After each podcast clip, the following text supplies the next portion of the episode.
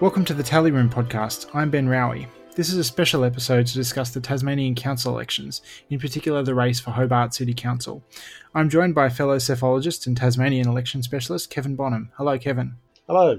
Most of the counting has now concluded, but we're still waiting for a final result for the election of councillors for Hobart City Council. In this episode, we'll be discussing the political results of the election, as well as issues around how Tasmanian council elections are run. So, Tasmania is divided into 29 local government areas, and each council has an election once every four years. They have no wards in Tasmania, so that means all councillors are elected to represent the whole council using proportional representation. Each council's mayor and deputy mayor is elected by the voters for a separate four year term. We're going to turn our focus primarily and first to Hobart, where former Greens candidate Anna Reynolds easily won the Lord Mayoralty, and Greens Deputy Lord Mayor Helen Burnett won re election as her deputy. Kevin, do we have a sense of how the political makeup of the Hobart City Council has been shifted by this election? Well, we've we've got a shift in the uh, in the leadership position with uh, left wing candidates taking both the uh, the leadership positions, which is not the first time that this has happened, but um, we're just we're still waiting for the final button press as I speak to see what the exact lineup of the rest of the council is. Um, but it's probably not going to change greatly in terms of the, the balance between the uh, the the greener candidates and the the, the uh, councillors who I call the the blues, who are typically the the pro, the more pro development um, councillors, sometimes aligned to the Liberal Party, but not necessarily. Well, it's a, um, I mean, Hobart's quite a progressive council area in terms of its state and federal politics, right? Like Andrew Wilkie does very well there, and in in the absence of Andrew Wilkie, uh, it's always been an area that's favoured Labor and the Greens. So.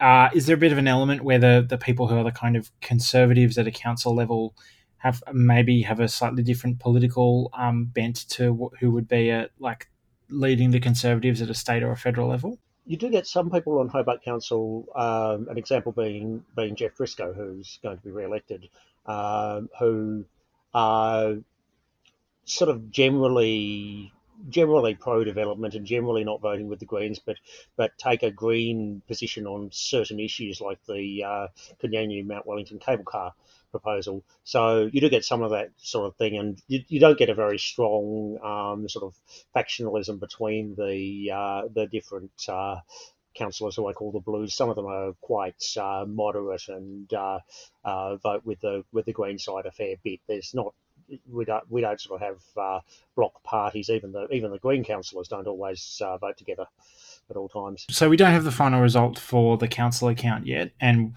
uh, we're recording this on Saturday afternoon, so we may well be getting that result on on Sunday morning. So it may have come out by the time that uh, people are listening to this podcast. But do you have a sense of um, like whether there has been a shift kind of away from the Blues and towards the Greens at the council level? There has been in terms of the the overall primary votes, but it's it's not that clear yet that the that the balance of council, which was slightly in favour of the Blues, is is going to change. We need to need to wait for the the final numbers. But on the provisional uh, count at 50%, it, it, looked like it was basically about the same balance as before, but possibly with a bit more uh, bit more polarisation than before, sort of uh, more more hard line candidates in, in either direction. One of the big issues that we saw in this election and just seems to have dominated uh, politics in Hobart, at least at the local level, was the proposed cable car to Mount Wellington uh, which I understand has been quite controversial, and there's been a strong opposition to it. Uh, am I right to think that the uh, recently the, the, Hobart City Council um, voted to prevent the cable car company from using any of the council's land um, to build the cable car? Is that right? Yeah, the um, the the the cable car proponent wanted to put a two kilometre road through an area of uh, public of council land on the foot of the mount foothills of the mountain. Uh, and they wanted to do a survey of that area to look for threatened species and so on, and uh, hopefully, say, hopefully establish that they could build there without too many consequences. Um, but the council responded by uh, passing a motion saying, uh, "No, we won't give you uh, access to uh, any land on the on the foothills of the mountain at all." Uh, there's now a legal opinion flying around saying that the uh, that the developer um, doesn't need council permission to do the survey and um, and put in a development application that council then has to consider. But there's there's still the problem of whether the council would give consent for the thing uh, down the track. And this has been an issue in council elections before, various versions of this cable car proposal, but never on the scale that we've seen this time with just constant coverage of this issue for, for years and uh, a very large community mobilisation against it. Uh, in my own suburb of South Hobart, which is sort of close to the mountain and likely to be impacted by traffic movements, there's massive opposition. There are signs against the thing on uh, numerous houses. Sort of like in some areas, it's like almost every uh, almost every house has a sign against the thing. Um, so it seems to have been the major cause of uh, turnout in Hobart jumping to a uh, record level and exceeding the state average for the first time ever so you said that uh, Hobart had a higher turnout than than other parts of the state. Was there an overall increase in turnout too, or was it just in Hobart? There was an overall slight increase in turnout. It was up. It was up a, a few points. Turnout is measured by uh, the, uh, the, the the number of uh, envelopes that are returned in the post, and it was it came out in the uh, the high fifties. Uh, which is close to record level. It fell less than one percent uh, short of the record. That can include votes that are uh, disallowed for uh, various reasons, like not signing the envelope or not uh, putting the flap on the back of the envelope and things like that. Anna Reynolds, who um, is a former Greens candidate, but I believe was not endorsed by the Green. In fact, there was an endorsed Greens candidate for the Lord Mayoral race who, who came third. She uh, came first on the primary vote and won a reasonably comfortable uh, majority. I believe it was 62% of the two candidate preferred vote against the sort of centre right opponent, Damon Thomas, who is a former Lord Mayor himself. One of the things I was wondering about is so so she was a former Greens candidate, as well as that two Greens councillors have been re-elected to the council. And in addition, we saw Holly uh, Ewan, um, who was a Greens candidate until about a week before the before the end of the campaign, and uh, quit quit the party then, and uh, looks like she might have a chance of getting elected. It's sort of she's one of those candidates that's touch and go. Is is there something like systemic or broader than just one individual about what's going on with the Tassie Greens in Hobart that they kind of have had these people leave the party and sort of have success elsewhere?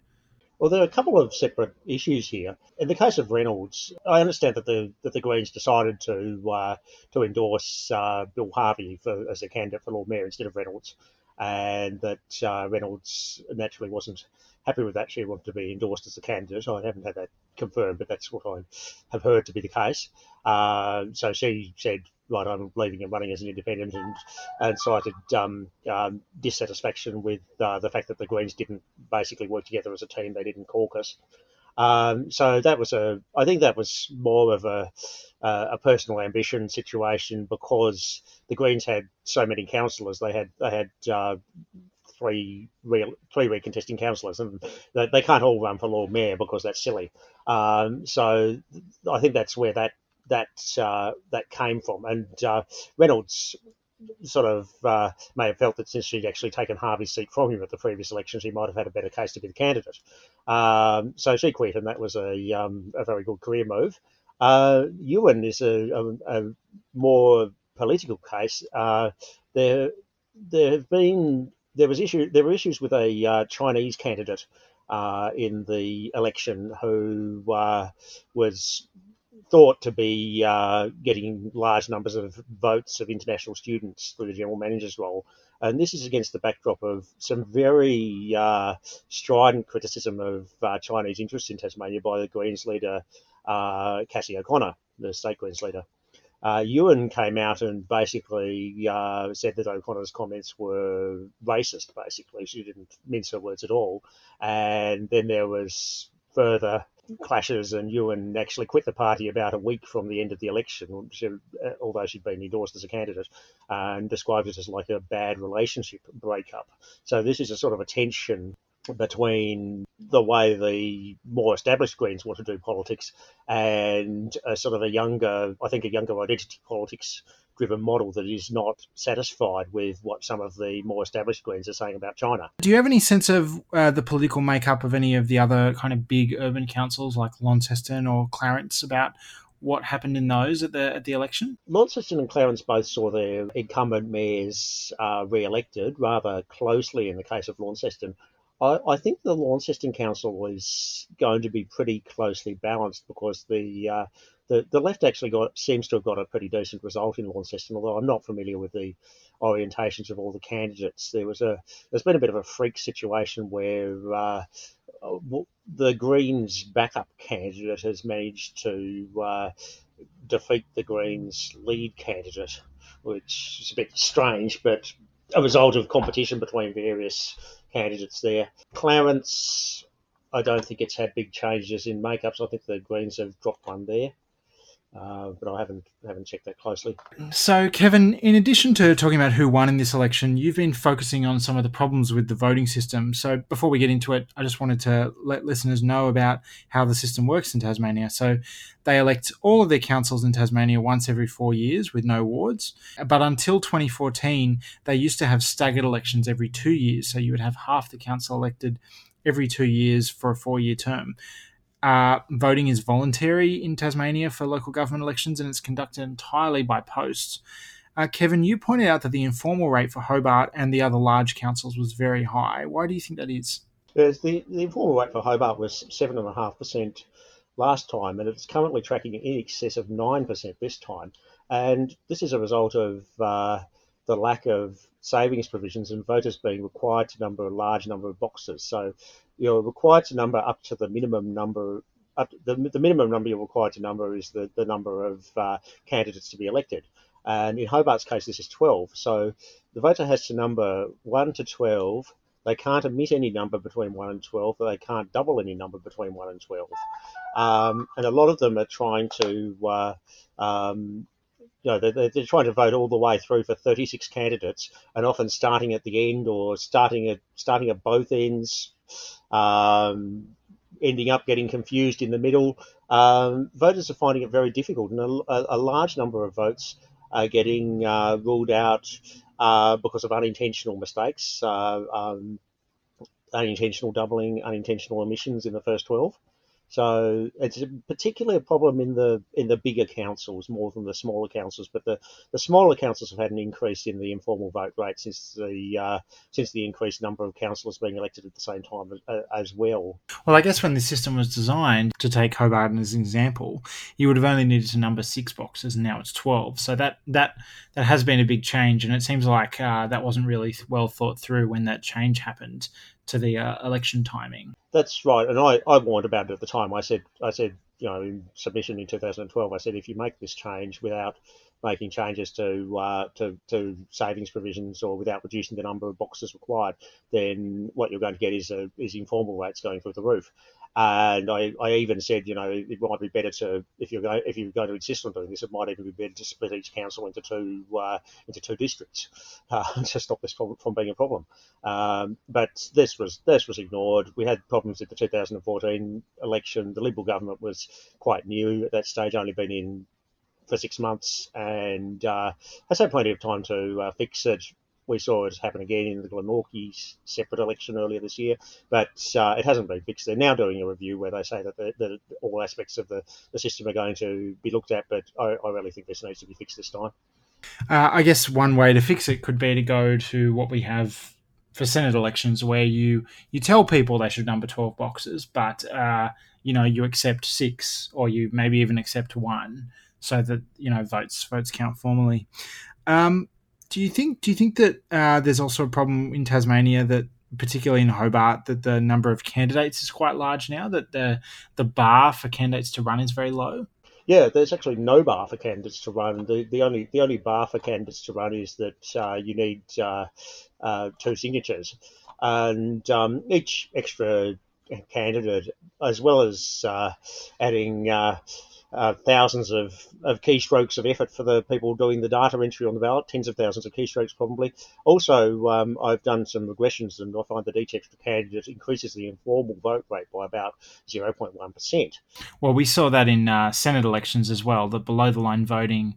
The informal rate for um, Senate elections inc- uh, was quite significantly higher for the states that had more candidates running yes, it's, it's a it's a common it's a common problem though. Basically, the more candidates you have, the, the more chances anybody who's trying to number from one to, to the maximum number, which in Hobart's case is 36, uh, is going to uh, find some way to uh, stuff it up or repeat a number, or you know, it, it can be even as simple as uh, the voter not noticing that, that their, their pen hasn't made a mark on the paper or something like that.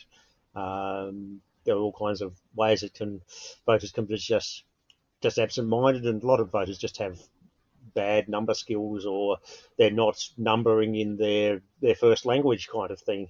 Um, so we get so this is a I mean it's a real problem that you have thousands of votes informal in elections where last time in Hobart there was one seat decided by 3.6 votes. So it's got to be solved. I've seen a lot of discussion about the voluntary voting system that's used for uh, elections in Tasmania for councils.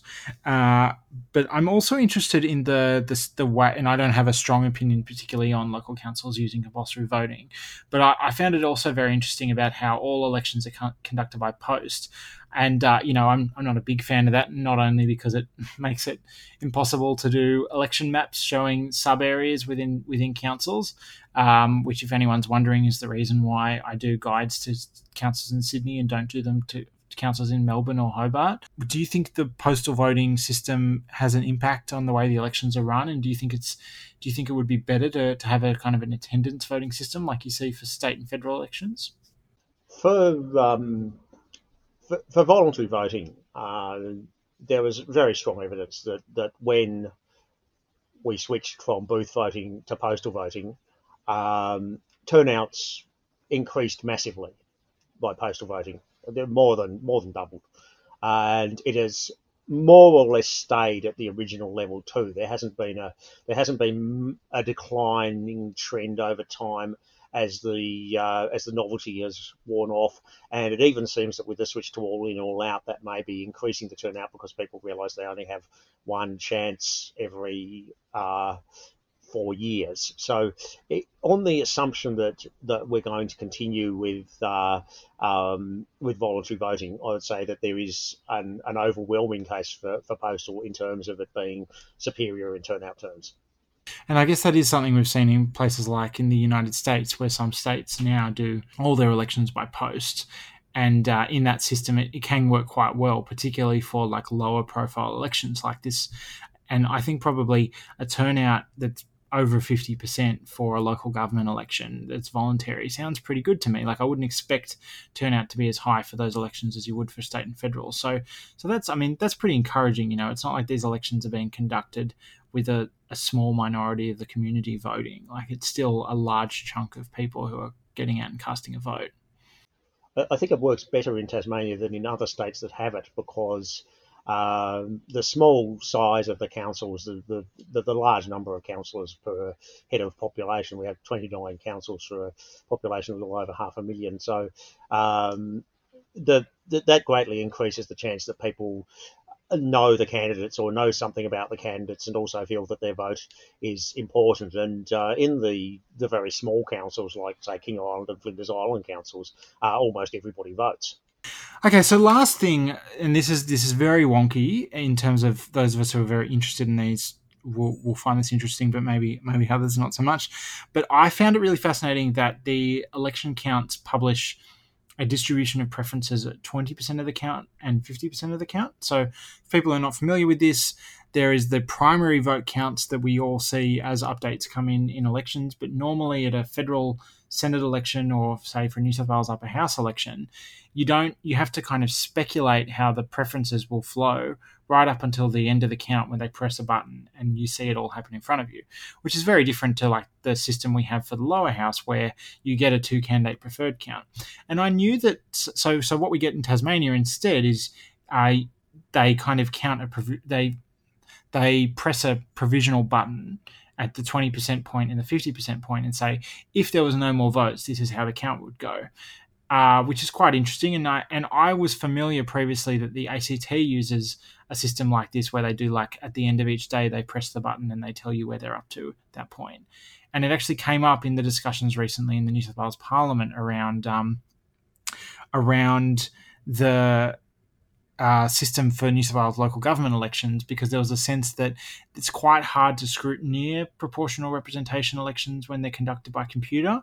and that by having a, a kind of tr- by having an interim count like this, it can make it easier to to see what's going on and then you know address a count before you get to the very end of the process instead of discovering that a particular round was very close only at the very end. So, Kevin, is this a is this a new thing that they're doing, and how do you think it uh, do you think it works well?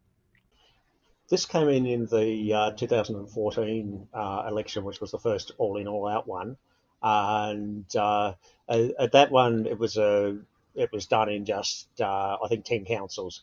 This election, it's expanded to almost every council. There were still four of them that were done the old way by uh, hand counting of primaries and then manual preference distribution over a few days.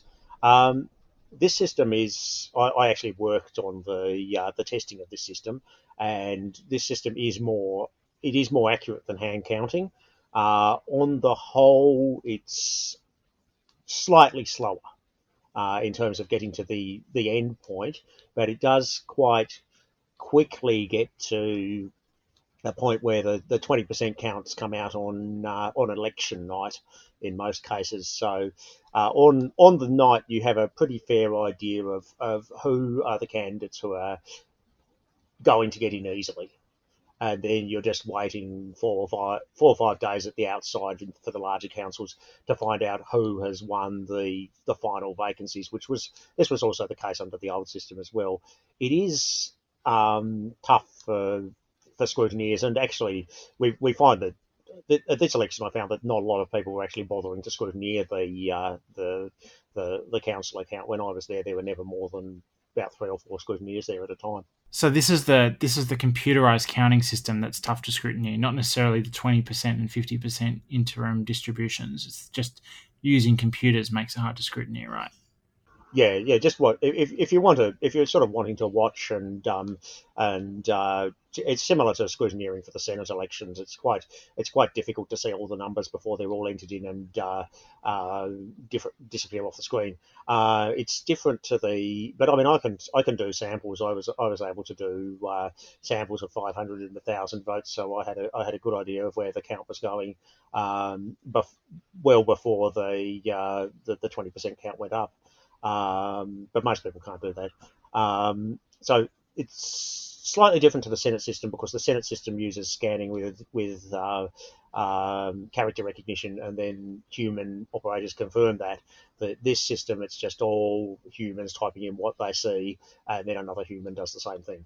Which is what the Senate used until 2013. Like they only the Senate counting only moved to um, scanning of, of optical character recognition um, when Senate reform came in. So, so I mean, it sounds like Tas- Tassie councils have kind of caught up with what was kind of best practice for computerized counting, you know, for mainland upper houses maybe 10 years ago. But, you know, there is that challenge. It does make it much less transparent. And I mean, that was a big thing when, when I testified before a committee of the New South Wales Parliament and the politicians had a good sense of, yeah, there is, there is problems with scrutineering and transparency and there were other su- suggestions as well about how to resolve it, like having um, having samples of votes that you can you can pull a batch out and you can compare the the physical papers to the data that's in the computer as a, as a kind of audit mechanism and things like that. But one of the suggestions that we thought would help was having this kind of interim count. So it is interesting that Tasmania does that, and it would be cool if we saw that um, expand to other proportional counting systems.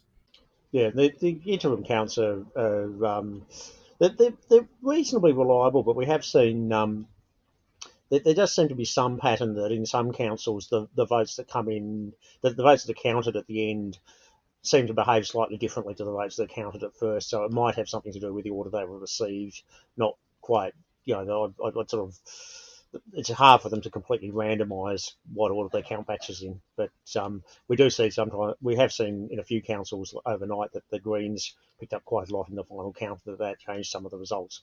Okay, so that's about it for this special episode of the Tally Room podcast. Thank you to Kevin for joining me. Thank you. Uh, so I will link to Kevin's very informative and very detailed live blog where he's been covering both Hobart and the other councils around the state. If you are interested in reading more about this council election, um, but that's about it for today. You can find this podcast on your podcast app of choice. If you like the show, please consider rating or reviewing us on iTunes. You can follow The Tally Room on Twitter at The Tally Room or like us on Facebook. Information about this podcast is available at www.tallyroom.com.au and you can email questions or feedback to thetallyroom at gmail.com. Thanks to Chris Bro for writing the music you hear in this episode, and once again, thanks for listening.